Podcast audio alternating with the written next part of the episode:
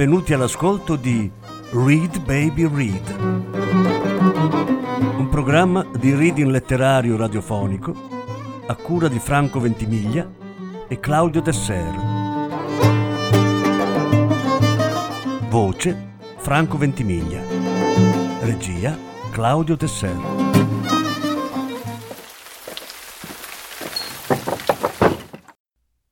Viola di grado Fuoco al cielo. Decima parte. Quel pomeriggio a Mayak, la centrale nucleare della città segreta, era esploso un deposito di scorie, rilasciando 20 megacurie di radioattività, irradiando di plutonio 23.000 km quadrati, entrando nelle ossa di 272.000 persone.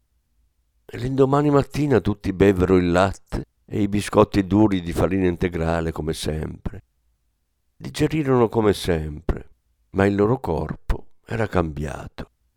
Dentro, nel buio cieco dell'organismo, il male era già nel loro sangue. Erano bastate dieci ore. Covava subdolo, ma in silenzio. Un regime segreto che mise radici nelle cellule sane e alterò per sempre il loro DNA. Pochi giorni dopo, nel villaggio si diffuse una storia. La storia era vera, ma mancavano i dettagli, come nelle fiabe per bambini. La storia diceva che era successa una cosa molto brutta, che il demonio aveva sparso il suo respiro nel villaggio e adesso loro non potevano più raccogliere bacche e funghi né bere l'acqua del fiume. Era successo qualcosa di terribile. E questo qualcosa di terribile era ancora nell'aria ed era anche nelle ossa. Nessuno ci credette. Nessuno credeva a un male invisibile. Solo Dio è invisibile. Il resto si deve toccare, pure il demonio e le sue operazioni. Invece il male invisibile c'era, ed era il male della città segreta. Il male invisibile era nel villaggio già da dodici anni. Dal 1945 al 1951 tutte le scorie liquide radioattive della città segreta erano state scaricate nel fiume Tece. Quel fiume era l'unica risorsa idrica di Musliomovo e degli altri 23 villaggi. Migliaia di persone che pescavano, lavavano vestiti, nuotavano e facevano picnic in riva a quel fiume, guardavano il sole tramontare sull'acqua azzurra, finché l'acqua non sembrava inghiottirlo ma nel frattempo il veleno infettava il fiume dall'interno. Dal 1949 al 1956 il fiume ingoiò 76 milioni di metri cubici di spazzatura nucleare. Nel 1951, nell'Oceano Artico, avevano trovato enormi quantitativi di stronzio. Il male era arrivato fin lì e interruppero per un po' le operazioni di scarico. Poi ricominciarono.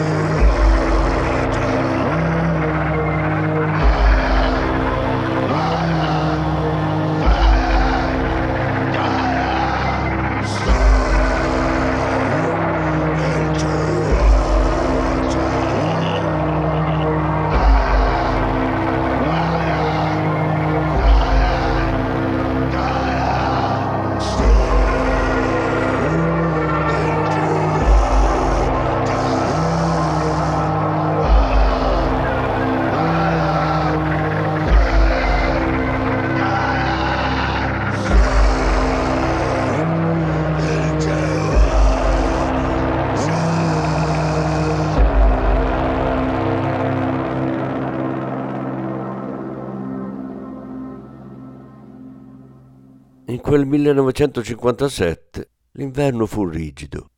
La scuola venne chiusa a causa delle bufere. Le persone continuarono a vivere normalmente nelle loro case, a comprare carote, pane e vodka e patate, a spingere passeggini per le strade, a telefonare, a pensare a progetti e acquisti. I bambini a svettare sulle altalene, a imbastire pupazzi di neve, a dire preghiere, a fare pace e piccole guerre per nulla, ad amare senza urgenza, come sempre, con i cuori pieni di futuro. Tamara passò l'estate con i piedi a mollo nel fiume, oppure si truccava per gioco allo specchio del bagno, mentre sua mamma, sempre stanca e triste, puliva i sanitari con il sapone. La casa di Tamara era una delle poche ad avere il gabinetto e questo la faceva sentire speciale. I suoi amici pisciavano in campagna, chini sulle sterpaglie spinose o sui liquami neri della fossa biologica. Lei no. Nel frattempo i suoi genitori in casa litigavano. La madre diceva dobbiamo andarcene, è pericoloso, dobbiamo andarcene finché siamo in tempo.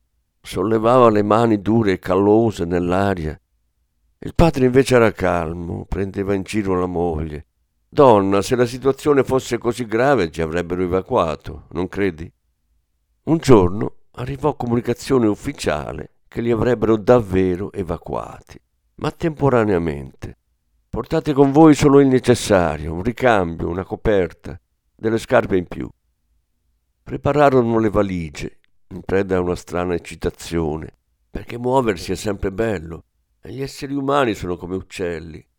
Non sapevano perché li stavano trasferendo.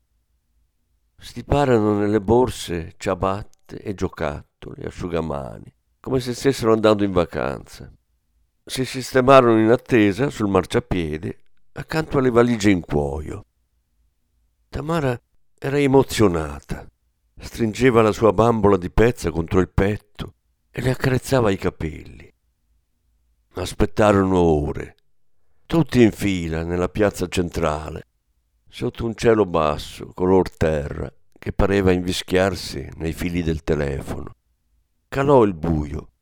Tremavano con le braccia strette sui cappotti. Accesero torce e iniziarono a cantare. Si sentivano rumori lontani. Ogni tanto il buio si accendeva di qualcosa. Il volo di un insetto, lo sguardo di un animale che sfrecciava via. Nessuno venne a prenderli. Tornarono a casa e con loro tutti gli altri. Le strade erano piene di volti delusi, sigillati in scialli scuri, che si muovevano lenti verso casa. La notte sentirono alla radio che l'ordine di evacuazione era rientrato. Il padre disse È positivo, no? Alcuni villaggi furono rasi al suolo, gli edifici demoliti, il bestiame abbattuto fu istituito un terreno speciale di sepoltura per gli animali, circondato da filo spinato e costellato di segnali. Attenzione, alta radioattività. Non ci fu mai nessun controllo o manutenzione. Altri terreni speciali furono aggiunti via via, ma senza segnali o filo spinato. Il piano era di evacuare anche Musliomovo. Dovevano liberarli, tirarli fuori dal male. Poi non c'erano i fondi. Poi li pagarono per restare. Un pugno di rubli e un documento da firmare. Dichiaro che non rivelerò mai i segreti di Stato per 25 anni. Poi erano quasi tutti già malati, con il diabete e le bolle purulente, fotofobici e allergici a tutto. Certi andavano in giro solo di notte con il volto coperto da sciarpe di lana solo gli occhi fuori come lampi nel buio. Poi molti avevano già preso la rogna della testa. La rogna della testa la chiamavano così, quella tristezza che ti toglie i pensieri e ti lascia vuoto. E allora smettevano di parlare o parlavano solo per coprire il silenzio e i loro volti si chiudevano per sempre in un'espressione di tomba e cielo nero. Era la tristezza speciale del luogo che emanava dalla terra che si contagiava con l'acqua e con il vento. Li riconoscevi subito, quelli di Muslio Movo. Rottami umani, facce come pietre. Si muovevano in modo diverso, a un'altra velocità, come seguendo un ritmo interiore più brusco rispetto a quello degli altri. Pregavano per strada, storditi, inginocchiati sulla neve, come posseduti. Pregavano al fiume, piegati sull'argine intasato da rifiuti imputriditi, con voci sguaiate e balbettanti. Signore, purificami, detergimi. Spirito della verità, purificaci da ogni macchia e salva le nostre anime. Sergei Aparov, l'amico d'infanzia di suo padre, portava sempre con sé la foto della moglie Lyudmila, schiacciata nel portafoglio. Coltivavano patate insieme, nei pressi di Mayak, e si amavano moltissimo. Il 29 novembre 1957 lui era rimasto a casa con la febbre. Lei era nel campo da sola. Quasi subito le venne il cancro alla milza e morì. Non riuscirono a provare che era colpa della centrale nucleare, perché tutti i documenti sul raccolto di quell'anno furono bruciati. Qualcuno, il fratello di qualcuno, il cugino di qualcuno, riuscì a sgomitare nella burocrazia fino a ottenere qualcosa. Sì, il cugino di Polina, quello con la barba bionda e gli occhi scuri. Ottenne una casa fuori da lì, fuori da tutto. Ottenne di mettersi in salvo e costruire una vita solida, senza pericoli, una vita normale. Andava pure in vacanza e l'avevano visto una volta che comprava angioletti di porcellana in un negozio. Era felice, era grasso e aveva un figlioletto in carne, lo teneva per mano, ridevano. Lui aveva una camicia di buona fattura, così si diceva. Ma forse era solo un racconto per calmare i bambini, una leggenda, una fiaba della buonanotte. Presto cominciarono le chiamate annuali in sanatorio, tutti schedati per misurare le radiazioni, la distanza dalla morte. Di fronte al fiume montarono un cartello, fiume vietato.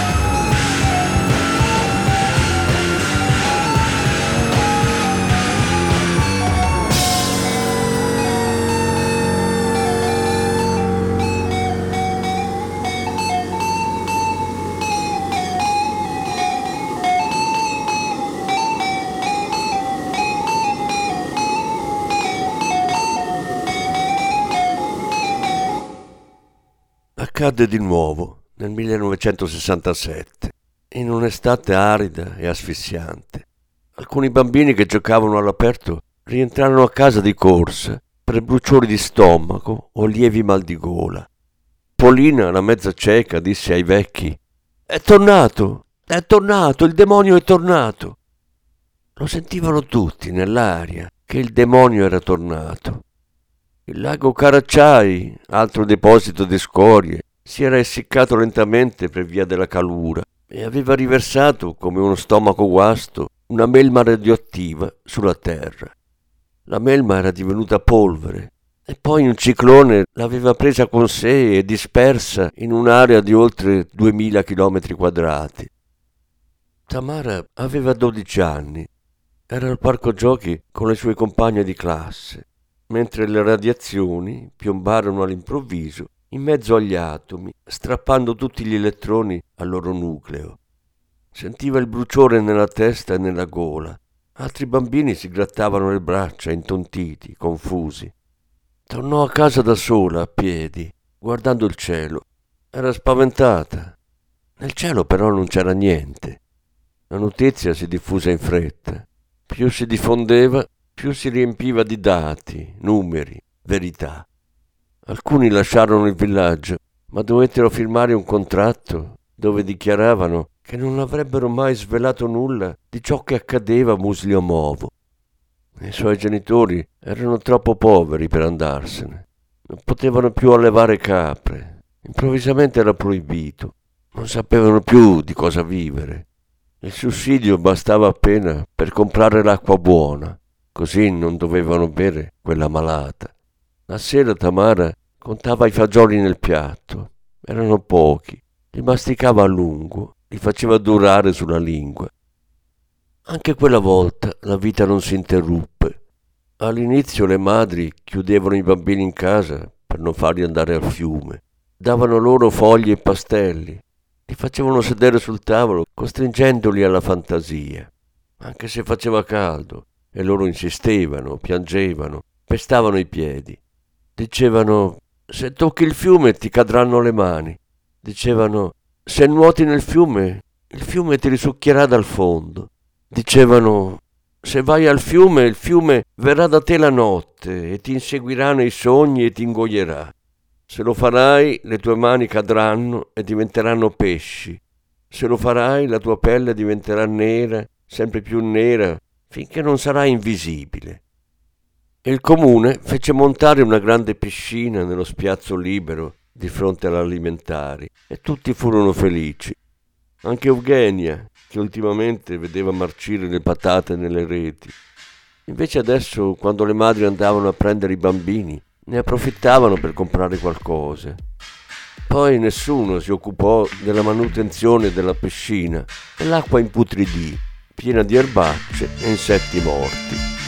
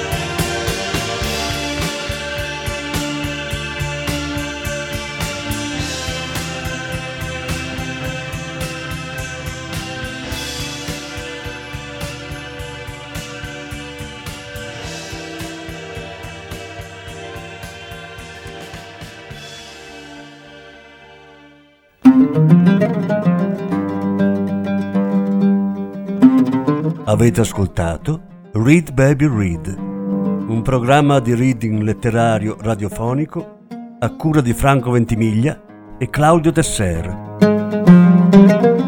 Grazie per l'ascolto, alla prossima settimana. La successiva parte sarà trasmessa la prossima settimana.